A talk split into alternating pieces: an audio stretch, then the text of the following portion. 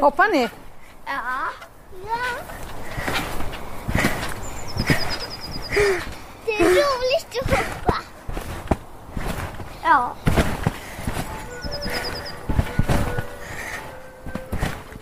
Ja, så här låter det när mina barn Siri och Folke hoppar studsmatta.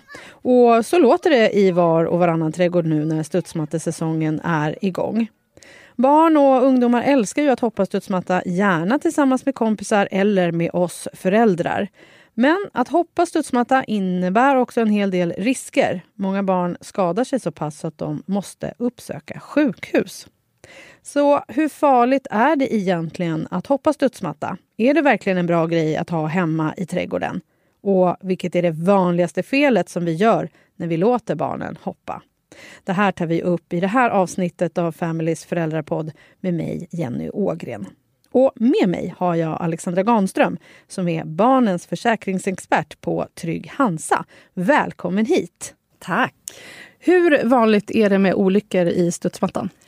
Ja, men det är ganska vanligt. Eh, var tredje barn råkar ut för en olycka när de hoppar studsmatta. Sen är det lite olika grad såklart av skadorna men, men så det är många.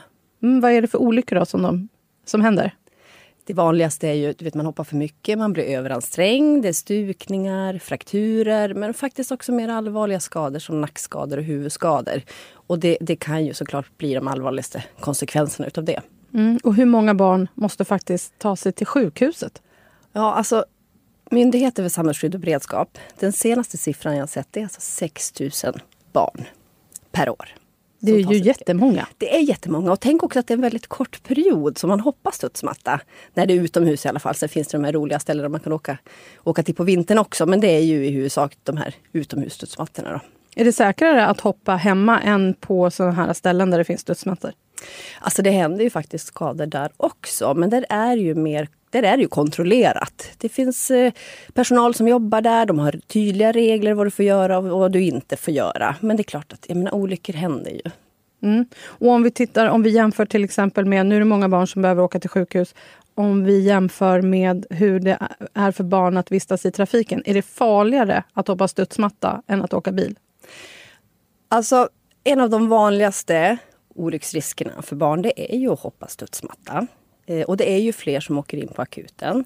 Men alltså det är svårt också att jämföra olika typer av aktiviteter. För det som är viktigt, det är faktiskt hur vi beter oss och vilka säkerhetsåtgärder vi vidtar. Om man kollar på cykling till exempel. Det här hjälmanvändandet har ju minskat allvarliga olyckor enormt mycket kopplat till huvudskador och så. Så att vi kan ju göra så mycket mer för att det ska bli mindre farligt. Mm, och vad ska vi göra då för att det ska vara mindre farligt för barnen att hoppa studsmatta? Alltså det viktigaste, tycker jag, för det ser jag också att man faktiskt nonchalerar som förälder, det är att begränsa antalet barn som hoppar samtidigt. För det är den vanligaste anledningen till att en olycka händer. Du har alldeles för många barn, de krockar, de ramlar på varandra och har du dessutom inget skyddsnät så ramlar de av mattan. Hur vanligt är det att man inte har skyddsnät numera? Ja, men det är kring 20 procent som faktiskt inte använder skyddsnät. Och det finns ju en EU-regel som säger att jo, det ska man ha. Men fortfarande är det försäljare som inte skickar med ett skyddsnät när man säljer sin studsmatta. Så det, det ska man ha. Och vad finns det för andra fel som man gör när man låter barnen hoppa? Ja, men är, vi har ju varit inne på det här med antalet och med, med, nätet. Men sen är det ramskyddet. Är det tillräckligt bra ramskydd runt fjädrarna? Är det tillräckligt tjockt? Täcker det fjädrarna? Har man ens ett ramskydd? För det har jag också sett mattor utan. Eh, har man förankrat mattan i marken? Står den på plant underlag? Så att det finns lite små saker att tänka på. Och ha uppsikt är ju också en sån här sak. Speciellt när små barn hoppar. Så att man ser också hur det, hur det går för dem. Måste man hålla koll på sin 15-åring som hoppar? Jag tycker det. Eh, kanske inte att du behöver sitta där konstant hela tiden. Jag har ju själv en 15-åring hemma. Eh, men de vill ju gärna utmana sig. Eh, de vill gärna göra lite volter och det måste de ju få testa på. Du vet att jag har slitit sönder rätt många t-shirts och shorts när jag har stått och passat min son när han har gjort sina volter. Just för att han ska lära sig att kontrollera.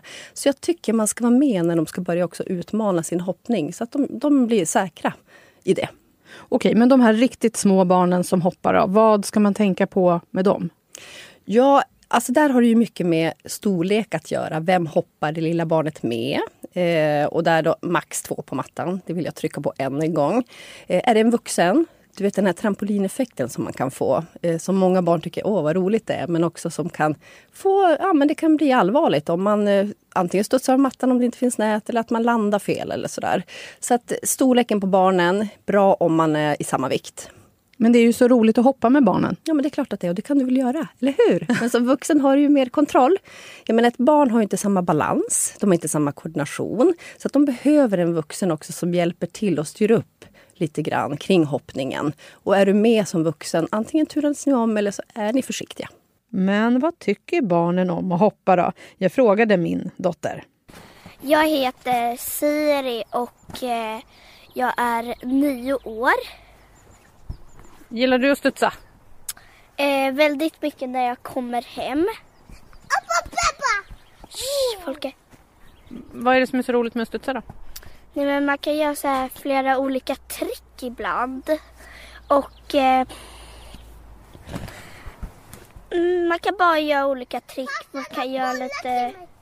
Om man går på gymnastik eh, eller har gått på gymnastik då kom, kan man ju eh, så här, göra någon hjulning, eh, någon rundak, göra en volt, en bakåtvolt.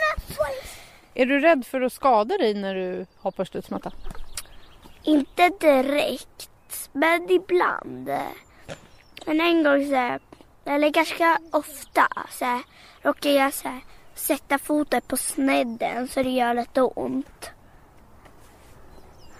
Och eh, då tänker jag så här, jag måste vila upp foten.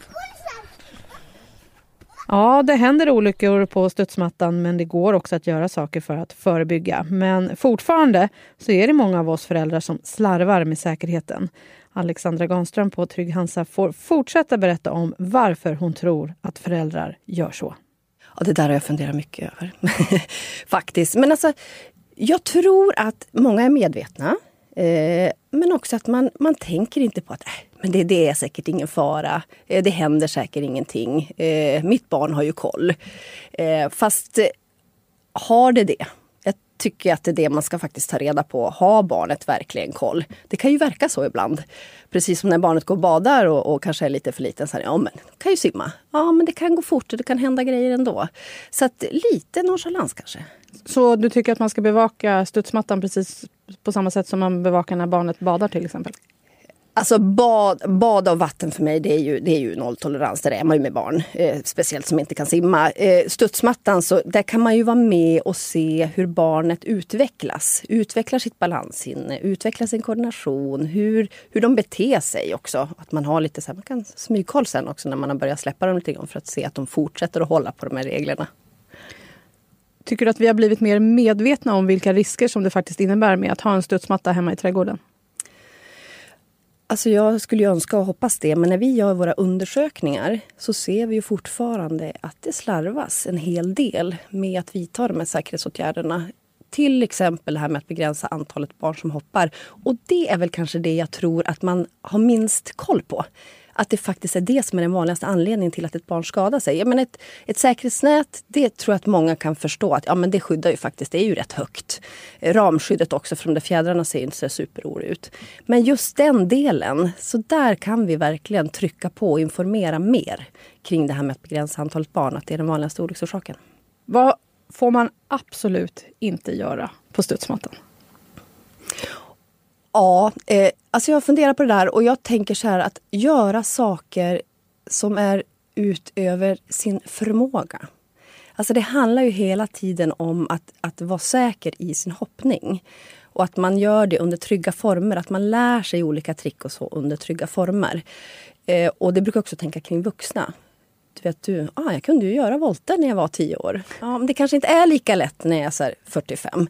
Så att man ändå tänker på det där att vill, var ligger barnet i sin utveckling? Eh, och att man är lite försiktig och tänker på det. Hur säger man sån sak till barnen då? Man ska alltid prata med barnen om säkerheten kring studsmattor. Eh, och då är det ju såklart att man ska göra det till en positiv upplevelse. Det får vi aldrig glömma för det är ju superbra att hoppa studsmatta. Eh, men prata om så här, ja, men vad kan hända om man hoppar fler än två. Eh, att, att man också, eh, för är du med som förälder, då är du där hela tiden och kan styra. Eh, så det är väl det, det främsta rådet när det gäller just de här mindre barnen. De studsmattor som finns på marknaden idag, eh, hur säkra är de? Det är väldigt varierande skulle jag säga. Det finns ju eh, rätt billiga studsmattor som har ett väldigt tunt ramskydd. Det följer inte med något säkerhetsnät. Det kanske är en matta som inte är särskilt hållbar. Det är väl en matta som jag inte tycker är särskilt säker. Sen finns det de här stabila, bra, tjockt ramskydd, säkerhetsnät följer med, en stabil matta, hållbar, bra ram. Alltså då är de ju jättesäkra. Då handlar det mer om hur vi beter oss eh, kopplat till studsmattan. Eh, sen så handlar också om att vi tar hand om mattorna. Ta in dem eh, över vintern till exempel. Så är de mer hållbara och mer säkra. När det handlar om studsmattor, det handlar om olyckor. Men det finns väl en hel del positivt också med att hoppa studsmatta? Ja men det är ju självklart. Alltså, det är ju det som är så fantastiskt och det är ju så roligt. Och tänk det är ju, jag menar över 90 procent av alla barn som någon gång har hoppat studsmatta. Så det är klart att det finns det. Men bara det här att eh, bra för muskler, bra för balans, koordination och vad smidig du kan bli också. Så att bra, bra träning är det ju. Eh, så att mycket positivt. Ser vi bara till att barnen är säkra så kan de hoppa hur mycket som helst. Brukar du hoppa studsmatta? Ja. Vad är det roligaste du tycker att göra? Alltså jag önskar ju att jag kunde göra volter. Men det törs inte jag. Det, du vet det här med att inte göra saker över sin förmåga. Eh, men jag tycker att jag ser det som träning. Och också alltså, på något sätt att stärka upp kroppen. Så att jag, tycker att det, jag tycker det är jättekul. Studsmattor har ju poppat upp som liksom, eh, ja, svampar i marken i många svenska trädgårdar de senaste 20 åren. Vad är det man ska tänka på när man placerar sin studsmatta? Alltså alla har ju inte en jättestor tomt där man kan placera den. Nej. Vad finns det för tips där? Att det ska vara ett plant underlag. Det är ju jätteviktigt. Det finns faktiskt också de som gräver ner studsmattorna om de har utrymme för det. För då finns ju inte den här höjden. Men plant underlag, går att förankra den så är det bra att göra det. Eh, sen att det inte är några stenar i närheten och träd. För det är ju så, även om du har skyddsnät så ska barnet också kliva av mattan. Och det händer även olyckor då. Vi har en oval studsmatta hemma för att vi inte har samma utrymme. Så det finns också lite olika former på studsmattan. Det är smart att tänka på. Ja. Jag har ett träd alldeles för nära min studsmatta. Mm. Tänk på den. Såga ner trädet. ja, precis. Okej Alexandra, ge dina bästa tips nu när man går in i en studsmattaffär. Vad ska man tänka på? Alltså valet är det viktigaste. Gå in till en seriös återförsäljare för de har full koll. Och de är också duktiga på det här med regler och kommer informera om det här med hur många man ska hoppa, vilken typ av ramskydd de har och varför man ska ha säkerhetsnät och så. Så en seriös återförsäljare, det är mitt bästa tips. Tror du att vi kommer få se minskade skador hos, eh, på sjukhuset? Gör man så att man köper bra mattor och man tänker på de här tipsen som vi nu har rabblat upp, då kommer vi få minskade skador tror jag.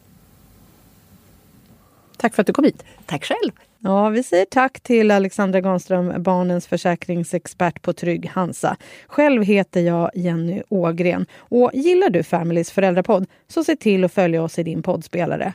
Där hittar du fler avsnitt om just säkerhet för barn men också tips om hur du tränar som gravid eller hur första året med tvillingar kan vara. Vi hörs igen. Hej då!